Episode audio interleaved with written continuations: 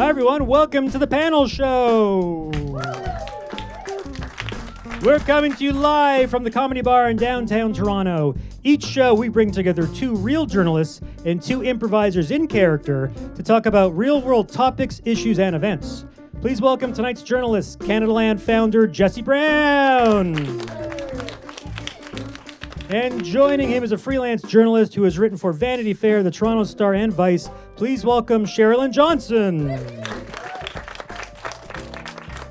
And tonight's improvisers are appearing as you love her, you hate her. It's your insufferable Aunt Maureen. Hi. So happy to be here. and, jo- and joining Aunt Maureen is five-year-old wise ass Milo. Yeah. I'm five. All right. Uh, he is. All right. Legally, you shouldn't be here, but that's okay. All right. I'm your host, Professor Pipe, and I'm the adjunct professor at the University of Toronto School of Middle Eastern Cuisine and Takeout. Okay. The panel show is brought to you by the Hebrew letter Gimel and the Roman numeral X. A lot of Gimel fans out here. It's the best on a dreidel. Well, you know it. All right. Let's get to our first topic.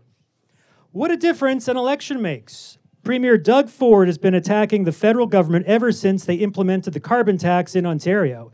Here's a clip of Ford appearing at a car dealership in Etobicoke this past April.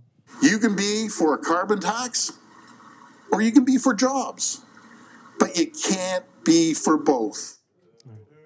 Okay, all right. During the recent federal election campaign, Prime Minister Justin Trudeau used Premier Ford as a punching bag on nearly a daily basis. Now, here's a clip of Trudeau speaking at a rally in Thunder Bay in September.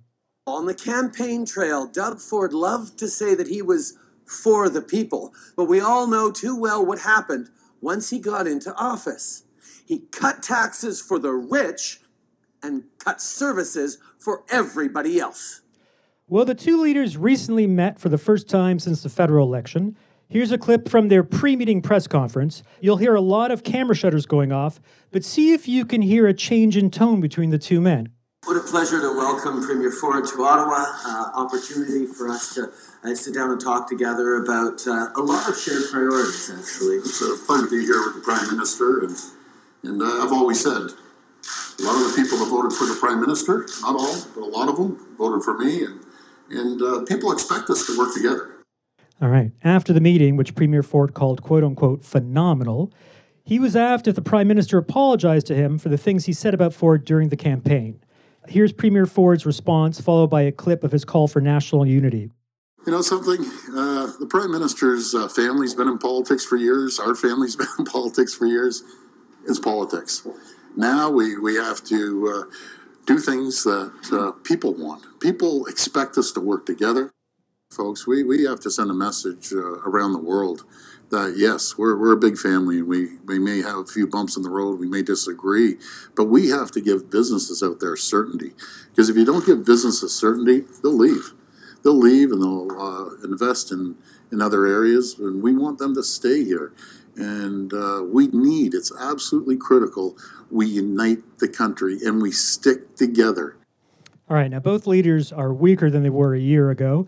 Uh, Trudeau no longer has a majority government, and Ford's approval rating took a nosedive right pretty much after he took office. So, panel, how long do you think this new bromance will last, if it lasts at all? Aunt Maureen, why don't we start with you? God, well, um, I mean, I find both those men to have very um, sexual voices. So I find it distracting, honestly, to even listen to it. Um, you know, and I, I'm into it. I think you got it. you got it. you got to deal with who your neighbor is, you know. And I, and I think it's nice for them to get together. I think that ultimately maybe there will be a moment, a kiss or something that will crack it. And I think we'll create a bit of a void there. But I think that we should all want them to be together. You know? Isn't it cute? Can't you see Justin on his back or something? okay. Uh, Jesse Brown, what do you, uh, you have any thoughts on this? Uh, I, I- have thoughts I can express confidently, though I lack any particular knowledge or expertise. That is okay. Of uh, provincial federal relations. That is all right. Yeah, I, I, I the, the falseness of both of those politicians comes through with just a few seconds of tape of, of either of them. Um, but you know, I, I think we have kind of this idea that, uh, or at least we've, we've accepted this notion that, that uh, Justin Trudeau is our answer to Trump. Um, and, and of course, we elected Trudeau before Trump was, was elected.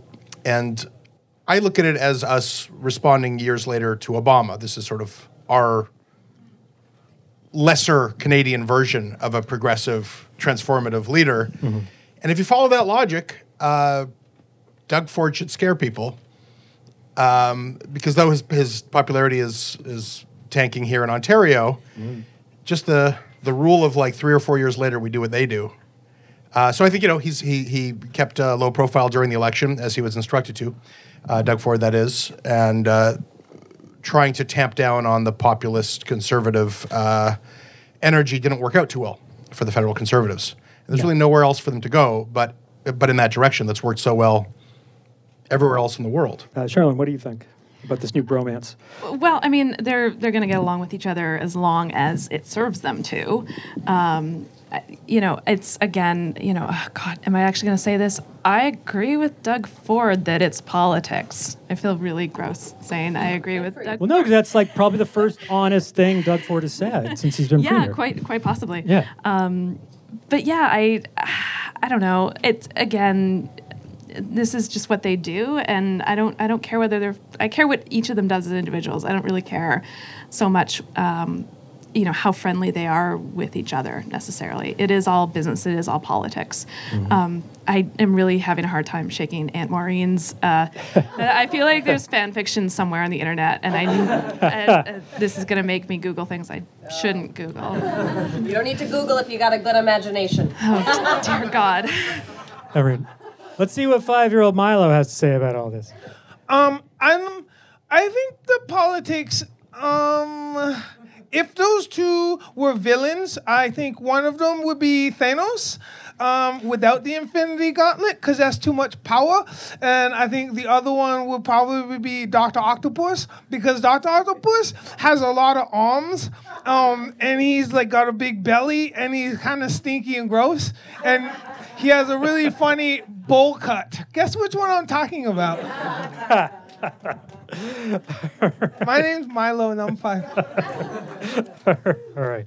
You know, it's, it's interesting. Uh, uh, Sharilyn, you said you agree with Doug Ford about th- this is just politics. I winced when you said that. No, but it, it- but here, here's the thing. Here's the thing. You know, because I, I was going through this today and listening to the clips, and that statement kind of really caught me when he said, you know, my family and the prime minister's family has both been in politics a long time, and this is just politics.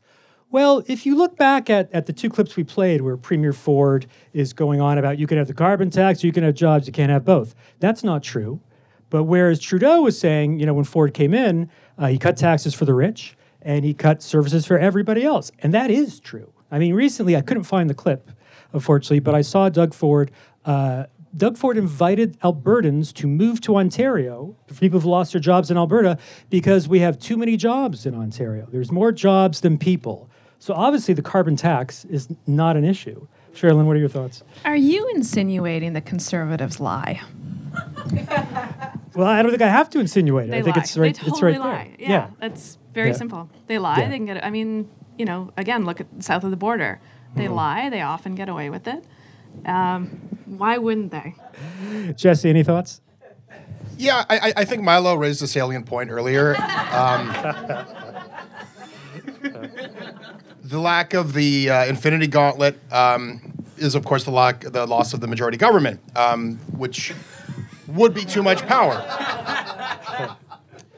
Um, I, th- I think we heard some other uh, uh, keen insights. Uh, the the you know kind of brazen acceptance that this is all theatrics. That uh, the carbon tax, of course, was something that uh, the conservatives. That's a conservative policy. It's a conservative policy. Stephen Totally Harper, is. uh, you 100% know, And then yeah. uh, Doug Ford and Jason Kenney uh, crusading against it didn't go so well. So now they're not talking about that so much. And but neither party really has any kind of a cogent response to the climate Climate crisis. change, So this no. is all just rhetoric and theatrics. And Yeah. but uh, well said. Right. Hey, Maureen, let's go to you for final thoughts on this topic. Right. Well, I mean, I haven't had a job in years. Um, and I don't know what that says. I mean, some, you know, I've been accused of lying, and and I just think we all gotta just, you know, you know, just give it all a chance a bit. You know, I think I think everyone's being very negative here, right? And friendship is good because you, you ever see, you know, a duck and a dog being friends. On the internet, true. this is nice and it is good for people because it's a very dark time. It's a very dark time. So no, I, I get it, but let's all have a smile. All right. okay. Thank you. All right.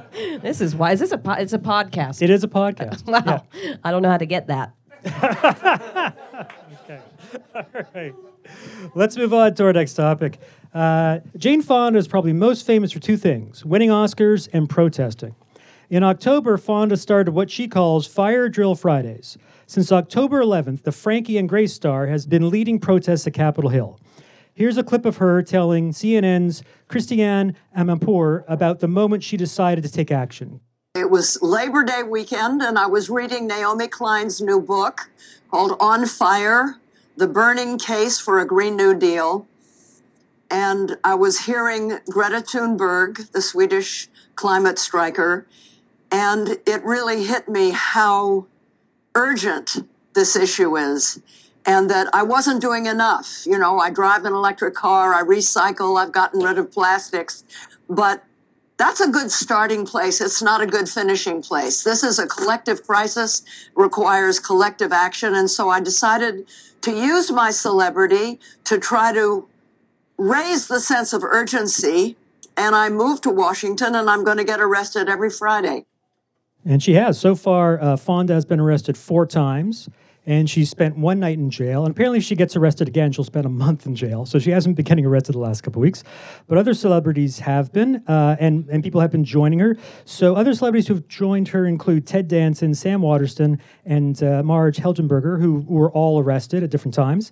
Uh, Fonda's also been joined by people who've avoided getting arrested, and, the, and those include her Frankie and Grace TV daughters. June Diane Raphael and Brooklyn Decker, plus Robert Kennedy Jr. has joined her, as has Diane Lane and philanthropist Abigail Disney, who's one of the Disney heirs. Uh, famous ice cream makers Ben and Jerry attended one week, and of course they brought ice cream. And yesterday, which was Friday at the protest, Fonda was joined by 11-year-old young Sheldon star Iain Armitage and by June Diane Raphael's husband, comedian Paul Scheer, who was arrested. Um, here's a clip of Fonda on the PBS NewsHour talking about getting arrested as an older activist. When you're older, what have you got to lose?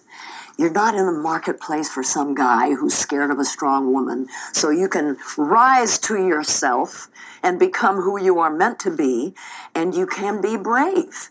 I mean, there are older people with gray hair out there every Friday that get arrested with me that are just so great. And some of them are nuns, and some of them are rabbis, and some of them are just people who've come from different parts of the United States. And they're old, and it's just beautiful. Uh, Fonda added at the end that older women have always tended to be the bravest. Now, yesterday there was another climate march. Young people are organizing marches every, I, I believe, the last Friday of every month. Uh, and not only that, but they are uh, suing their governments for climate crisis inaction. And that's happening actually here in Ontario as well. So, are senior citizens a natural ally in the young people's fight against climate change? After all, like Ms. Fonda says, what have they got to lose? I mean, Jesse, you were commenting that basically no one's got a legit plan in Canada. What are your thoughts about young people and old people maybe coming together and getting some movement on this? Well, you know, I, I, I had the pleasure of, of meeting Jane Fonda when um, we both spoke uh, a year and a half ago at a charity event. Um, it was a wonderful event. They do they do great work. I don't recall what the charity was. um, but after I spoke, she she she asked me to come over to where she was sitting, and um, we we had a brief conversation. And she said to me, "If you ever have the opportunity." To gratuitously mention that we briefly met. you should take that opportunity. That's all. There's a lot to unpack there. Yeah. Aunt Maureen, what are your thoughts? Oh God! What Jesse? What did she smell like, and how thin was her skin?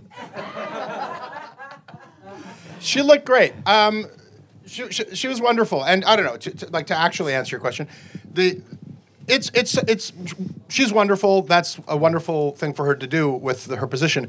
It's total horseshit. The idea that some intergenerational alliance is what's going to, mm-hmm. you know, the, the the that generation is absolutely on the hook for where we are right now.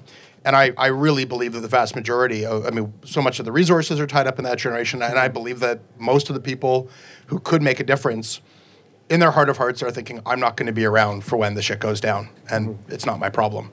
So I think that the, the change obviously has to come from younger people than that and younger people than us. Yeah, I think it's nice for these older, uh, rich white people to get to kind of play jail for a bit before the world ends. Um, no consequences, no harm done. Just kind of, what does this feel like, you know? And that, and that's fun, you know. I think that's is that cosplay is something that I've heard, and that's what it. I find this to be quite a charming story myself. Yes. Are any of you surprised that, that more people aren't taking uh, part in these climate protests, particularly people uh, really the working class age? Uh, Sharilyn, what are your thoughts on any of this? Am I surprised? Um, yeah, I'm not surprised. I, I feel like this follows the. It's always the younger generation that's protesting and and and being heard uh, or attempting to be heard. Uh, I think it's it's great to see uh, older people participate, and and yeah, they do have the privilege of being able to do that. And Jane Fonda can get arrested without it ruining her life. And um, but at, you know, at the same time, I think there is a certain a certain demographic that tends to roll its eyes at young people protesting because what do they know they you know they haven't lived in the real world they don't understand you know et cetera et cetera uh, and I think I think it's good to just get a little bit of a, a check from that generation. Um, I also really like that Jane Fonda's protests seem to have been a bit of a junket stop for celebrities. like you do Colbert, you do Seth Meyers, and you do Jane Fonda's, Fonda's. protest. Uh, Yeah. Colbert. Colbert and uh, Seth Meyers uh, being two men that I have actually met and had conversations with, so I, I so take that. And quick plug, you wrote, you wrote, yeah, there you go. Little tit And, for tat. and quick plug, you wrote a book about Colbert, did you? Yeah, not? no big deal. No big deal. Google it. It's available on Amazon. Thank you. You're welcome. okay. Uh, uh, Milo, you're the youngest person here. Let's hear from you on this topic. Um, I don't know any of the people that you mentioned except for um, young Sheldon and um, Greta and uh, Robbie Downey Jr. as Iron Man. Um, uh, and you know, I feel that cosplay is integral to everybody's um, fantasies and what they want to be when they grow up or what they don't want to be, or sometimes you can just be yourself. So, what I'm trying to say is that when I protest, because I protest a couple times in my life, um, I kind of do it from afar. I just want to make note that I'm the only black person on this panel, and so when um, I don't want to go to jail ever, but I do, I do want to make my expression, um, my expressions felt when I have thoughts. And my thought right now is white people are really fucking everything up. Mom, I'm sorry I swore. Well said. Uh, let's turn now to Berlin, which during the Cold War was called the capital of spies. Yes. the heads of Germany's foreign and domestic spy agencies recently opened the Center for Intelligence Service Training. Basically put, it's a new spy school located near the former Berlin Wall.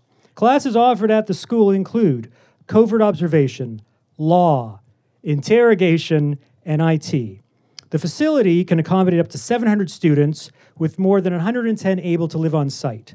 Some of the practical spy skills students will learn include how to fend off cyber attacks, stopping terror plots, and how to lose enemy agents who are tailing you.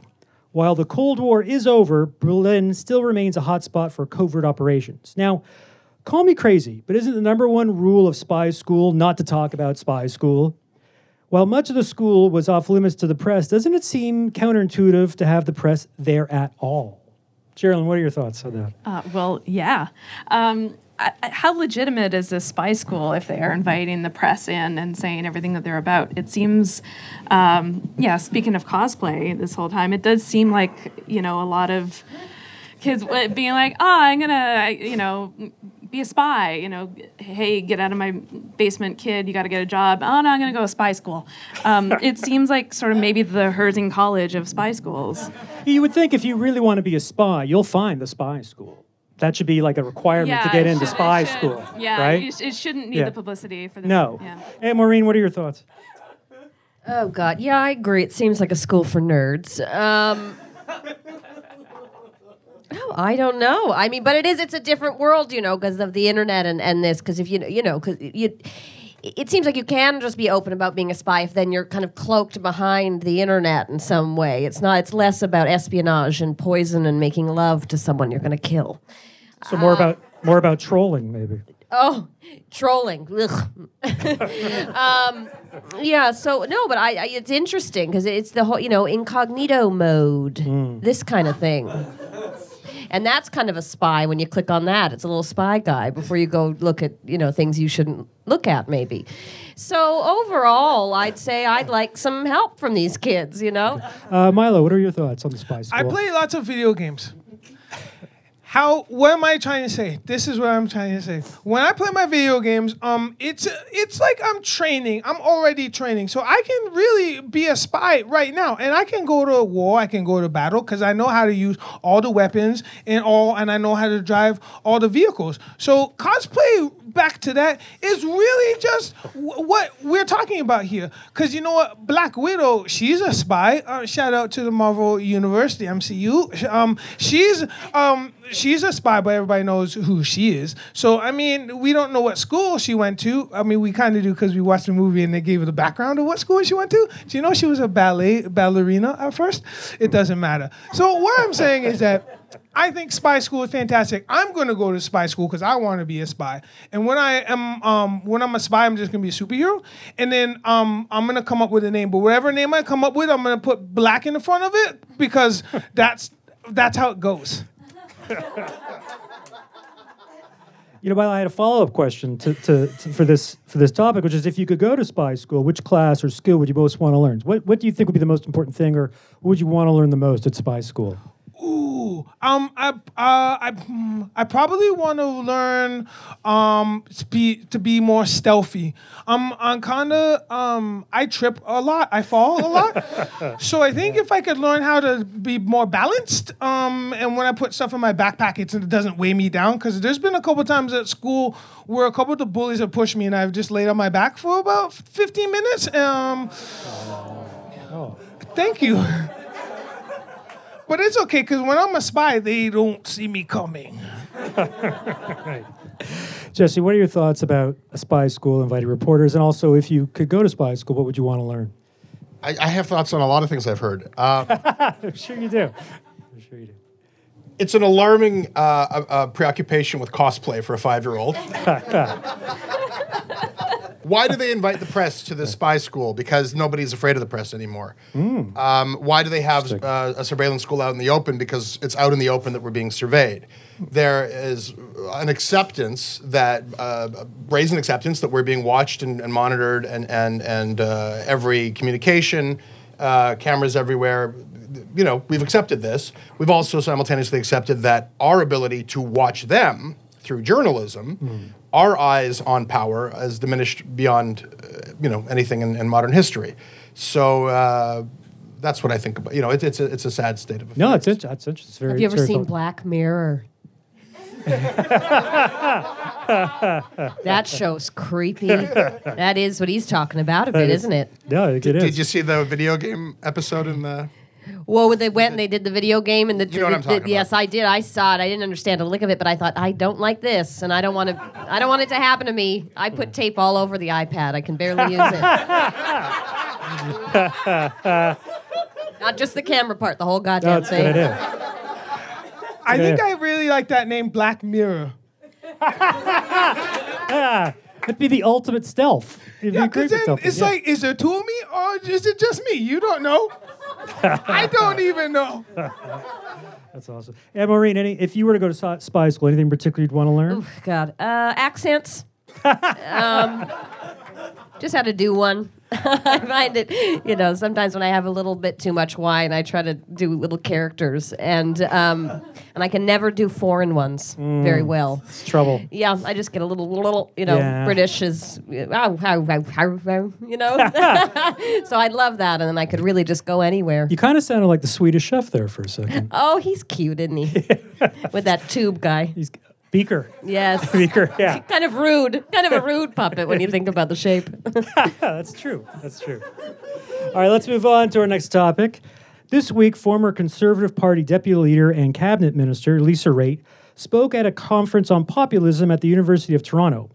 Talking about the 2016 and 2017 Conservative Party leadership race, which she took part in, Ms. Raitt said she was quote unquote shocked by some of the radical ideas put forward by some of the other candidates. Raitt also suggested that an unexpected surge of populism during the race transformed the party. One of the most controversial policy ideas to come out of that leadership race was Kellie Leitch's proposed Canadian values screening for all new immigrants.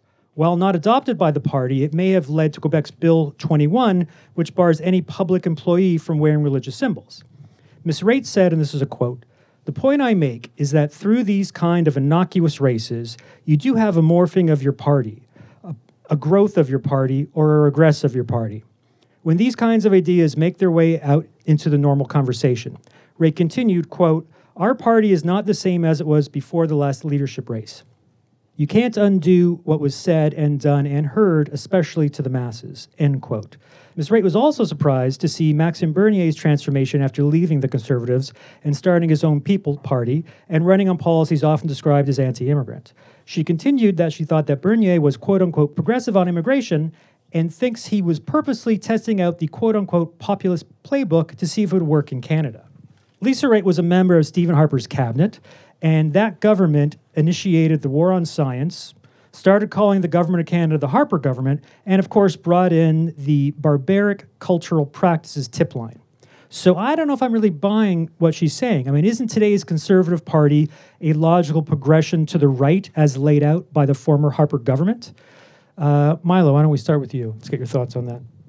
Um, I heard a lot of talk about parties. I'm having a party next year when I turn six.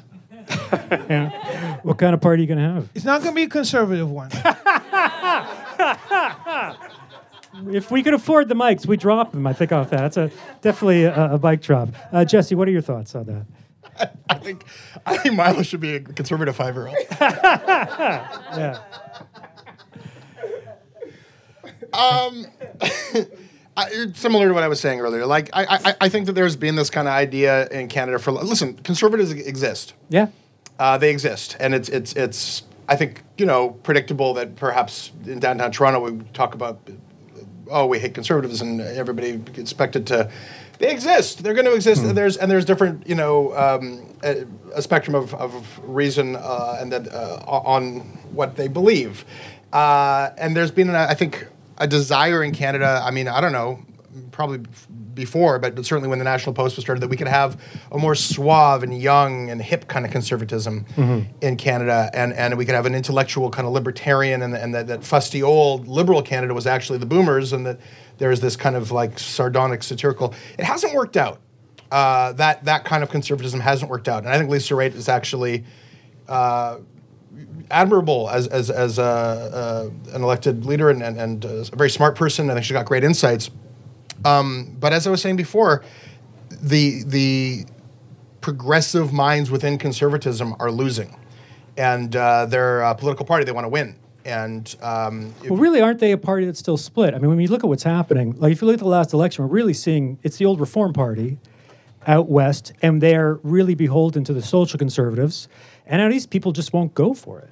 You know, they don't want to like. You're, you're hearing now. We're hearing now all these things about these uh, abortion groups want Scheer removed, and that's obviously a big topic in Ontario, where, where most people are more, or, or sorry, more liberal Yeah. leaning. You know.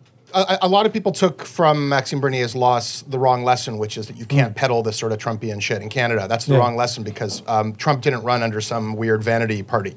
No. Trump ran as a Republican. Yeah. Doug Ford ran uh, with the mainstream conservative uh, candidate, right? So if Maxime Bernier had won conservative leadership, which he very, very He was super, like less than a percentage away, wasn't then he? Yeah, he would so have close. Mm-hmm. been much more effective than Andrew Scheer, who was trying to do that big tent conservatism where everybody, we don't say anything too uh, objectionable to social conservatives, but we we dog whistled to them. He was trying to do that Stephen Harper thing where you bring everybody in together, which is kind of how you had to do it Yeah. historically in Canada. I, I spend a lot of time, maybe too much time, uh, getting the temperature of what Canadians are saying online, where the sympathies are.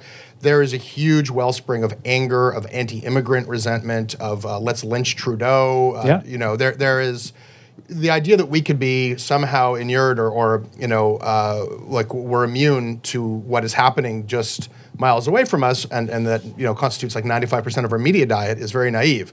If somebody is able can, can actually launch any kind of a cogent campaign to to plug into that kind of um, racism and hatred and xenophobia with a popular like you know Scheer can't do it. He's not a charismatic figure. I, I don't know if Doug Ford can do it, but he, he's obviously playing from the Trump playbook.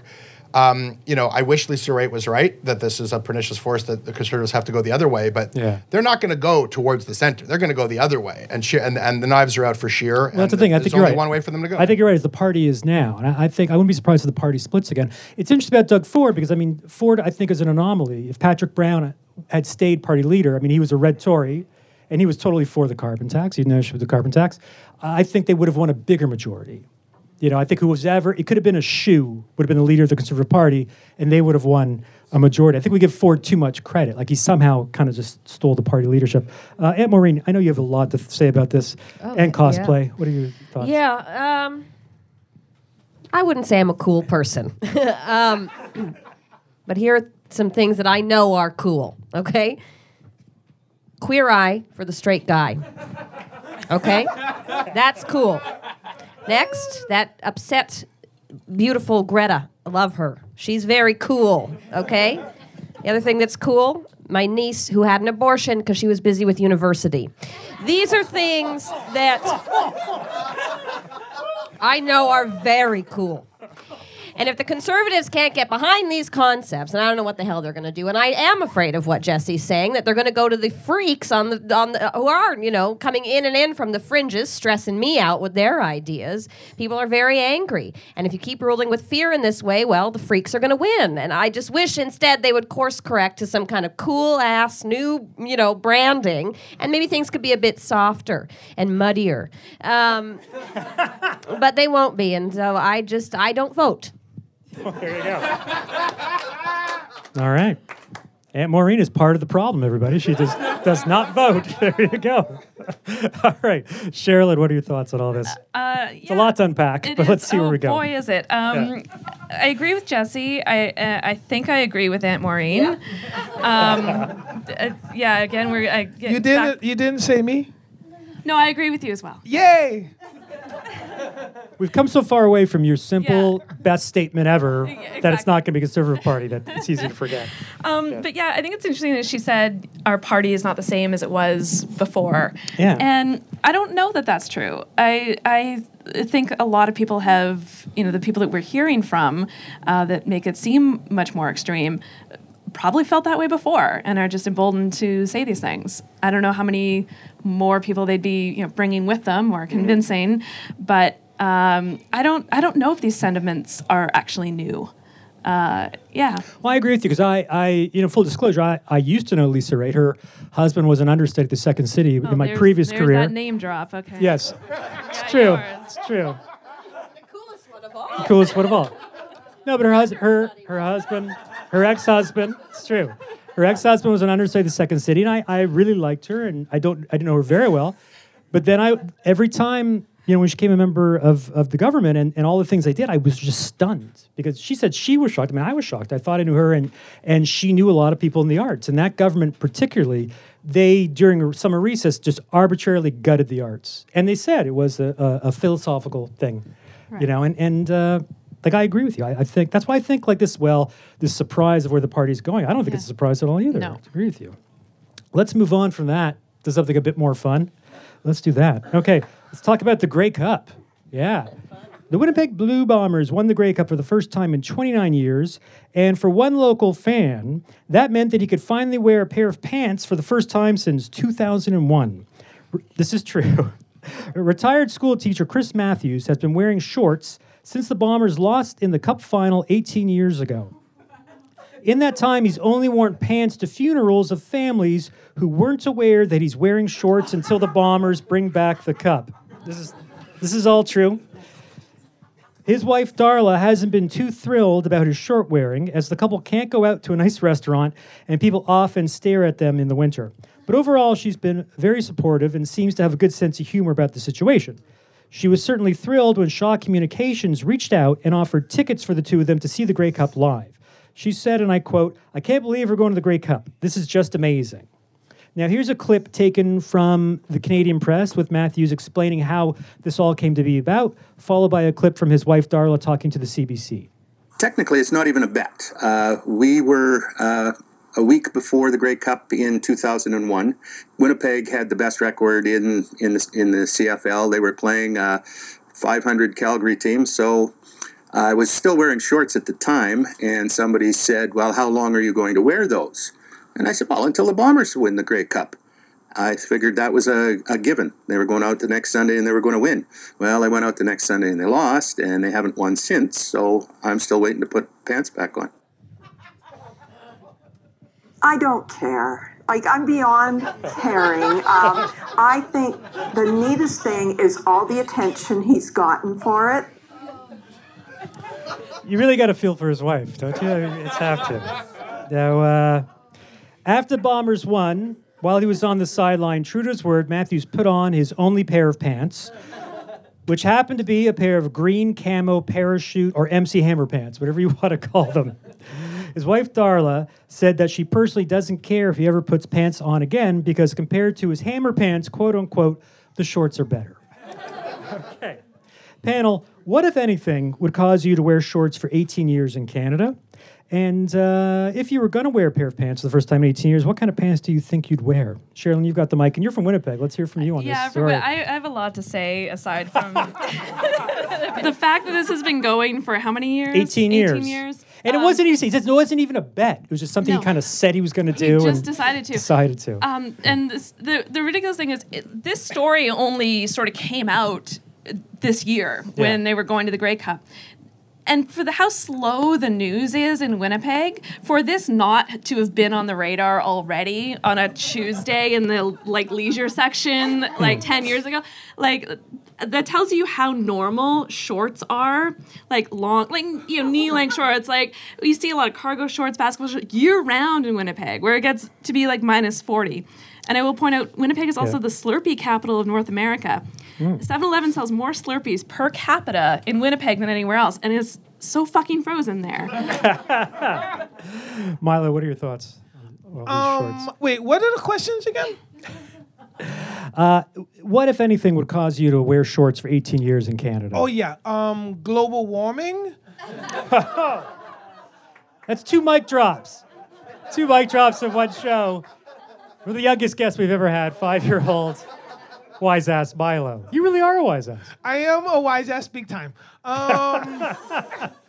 I I'm five, so I wear sweatpants and polo t-shirts all the time. Um, I don't know if I was to wear pants. I don't wear pants when I'm in my house. Um, I don't own the house. My parents own the house. Um, I guess I just live there and eat the food. But I mean. I would never make such a ridiculous bet or say anything that's such as so ridiculous as that man, um, because it gets cold outside. And um, from a second generation Jamaican, um, it's already cold in Canada. Period. So, um, I, he's dumb. That's well put. And that kind of adds on to my follow up question, which is Do you think this is something to be admired, or was wearing shorts for 18 years just foolish or stubborn? Jesse, why don't we start with you? I, I have no further thoughts on Winnipeg or football, so I'd like to use the remainder of my time to share thoughts on shorts. Sure. yeah, it's relevant. Yeah. I, I took a hard uh, position in, in my early adulthood against shorts, um, that uh, a grown man should not wear shorts. And I've, I've uh, Now I just want to see your legs, Jesse. I'm, I'm wondering what is wrong with Jesse's le- Well, legs. Like, I did myself a great disservice. Yeah. I need to tell you. okay. Because as everything else degraded through the years, Mm-hmm. uh, f- uh, from whatever it was, which, yeah, um, from the sheer job of holding everything else up, it's the only part that has muscle tone, and I was denying. I was denying uh, myself the pleasure and everyone else. Lo those many years. So I, I applaud this gentleman, um, and and I wear shorts at every opportunity myself. Do you? Or you just said you hate shorts. No, I said that I, I foolishly took a. Uh, Oh, you fool. Okay. I foolishly took a stand against them for a very long time, and and uh, oh, but now you're back on the shorts. I'm back on shorts. The shorter the better. It's too hot in the summer. well said. Hey, Maureen, I'm sure you've got something to say about all this. I don't appreciate the light tone we're all taking with this story. Um, that woman is a victim. if you listen to the tone of her voice, when she said, I don't care, she is screaming out for help. And I don't know what the Me Too movement has done for us if we can't find some sub hashtag for this lady to get free of this piece of shit who is stressing her out for so long. So actually, I find this story to be the most disturbing one we've talked about yet. and that's all I have to say about that. okay. Yeah. Thank you. Well said, Maureen. All right. Okay. Let's keep the show going. Um, now, every month while I'm doing research for stories for this show, I come across a story that makes me think, I literally think in my mind, this is the craziest fucking thing I've ever heard. And then I find two or more other stories that I think are just as fucking crazy. So, what we're to do is we're to use some of these stories for a new segment we're calling Real or Fake. And I'm to read a headline, and then the panel, each of them is to guess if the story is real or fake. Okay, you can play along at home and in the audience. Okay, so story headline number one Three Indiana judges were suspended after a White Castle brawl that left two of them wounded. Don't yell it out. oh, you can yell it. That's fine. Sharilyn, you think real or fake? Well, I'm going to go with the audience on this. I think real. That's too specific to not be real. Okay, Anne Marie, Ooh, oh, uh, real. Milo, Milo, Um, I've been to White Castle before. There's always fights there. Uh, real. Jesse. uh, real. Real. It is 100% real. And the actual story is even crazier because two judges got shot. Um, but basically, this happened in May, and I believe it was in Indiana. These judges were in town for a conference. They got loaded. There were four of them. They tried to go to the strip joint at 3 a.m. They couldn't get in. They went to White Castle. One judge went inside, and the two remaining judges, sorry, three remaining judges, one of them who was a woman, the, the female judge flipped off two guys in a pickup truck who said something to them. The guys in the pickup truck got out of their truck, came over, started a fight with the two male judges. It escalated, and one of the guys shot the two other judges. They're okay. One of them has been, I think, is going to jail. One of the judges for assault. I could be wrong with it, but it's. But at the time, I thought this is the craziest fucking story I've ever heard of. You can Google it. All right. Number two. Okay. CNN recently aired a special titled "All the President's Lies." To counter the special, Sean Hannity hosted a special on Fox called Trump, God's Gift to America, America's Gift to the World. Real or fake? Jesse, let's start with you. Um, so CNN recently hired Daniel Dale, who Mm-hmm. who does Trump fact checks for, previously for the Toronto Star. Uh, that feels real to me. Okay, Milo? Uh, as much as um, as much as I don't want to say this, I am going to say that it's real. Okay. I uh, it hurts me inside to say that. Okay. Sharilyn. Real. And Maureen? God, the thing is with the news these days, you can barely even satire it No. because it's just it's so crazy. Yeah. Um, I'm gonna say it's real. All right. It is actually fake. Oh So- gosh. CNN did air a special titled uh, All the President's Lies. The rest I made up, but I agree, could be real. I mean, I don't watch Fox. For all we know, Sean Hannity's getting into production right now. Okay. And our third real or fake headline British man spends 30,000 pounds fighting 100 pound speeding ticket. Okay. Aunt Maureen, real or fake? My goodness. Uh, I'm gonna go with real. There's a lot of darkness over there for those people. All right. Sharilyn. Yeah, that sounds like something a man would do. yeah. yeah. Makes sense. That logic is good logic. Milo. Um, this seems like there's a, a lot of um, a lot of weight involved in this one. Um, So I don't know. I'm gonna say fake or something. So much weight. Jesse. I, I feel like you're actually trying to like stump us in the construction of these, and now I want to I want to win now. Well, it's um, real or fake? What do you think? Fake. All right. Audience, what do you think? Yell it out. Real. It is 100% real. Real. Yeah. Yeah. And let me read you a little bit from the actual story, if I can. I'm not going to say his name, but the gentleman who's 71, he said a seriously flawed legal system meant fighting the fine had taken nearly three years and used up his son's inheritance money. Three years, because he just felt it was wrong and he kept fighting, and there were setbacks, and he had proof that he wasn't speeding. But No, we're all up here accusing people of not caring enough about things. This guy saw a flaw in the system and fought and fought and fought. And we should be doing that with the goddamn climate if we're also worried about it. there you go. It's a good point. Yeah, it's your friend Marie. Good for him, I say. Sad for the son. It's true. It's true. Alrighty, that's the end of the show, everybody. I'd like to thank our panelists, freelance journalist Sharilyn Johnson. From Canadaland, Jesse Brown. Tonight's improvisers were Kayla Lorette as your insufferable Aunt Maureen and Nigel Downer as five-year-old wise ass Milo. My name, my real name is David Shore. I'd like to thank our tech Anya and Luke and Gabe for recording the show. I'd also like to thank Comedy Bar. This is our last show actually at Comedy Bar because we're moving the show into an actual recording studio. I'd like to thank Gary and Jen, everyone here, and the staff because they're great to work with.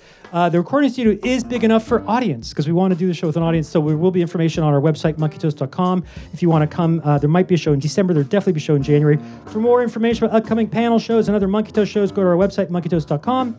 Thanks, everybody. Also, uh, coming up, uh, if you have Crave TV, Kyle's got a new series called New Eden. When is it premiere? Uh, January 1st, it'll be out all eight episodes. All eight episodes. Check that out on Crave. It's going to be awesome. Thanks so much for coming, everybody. Good night.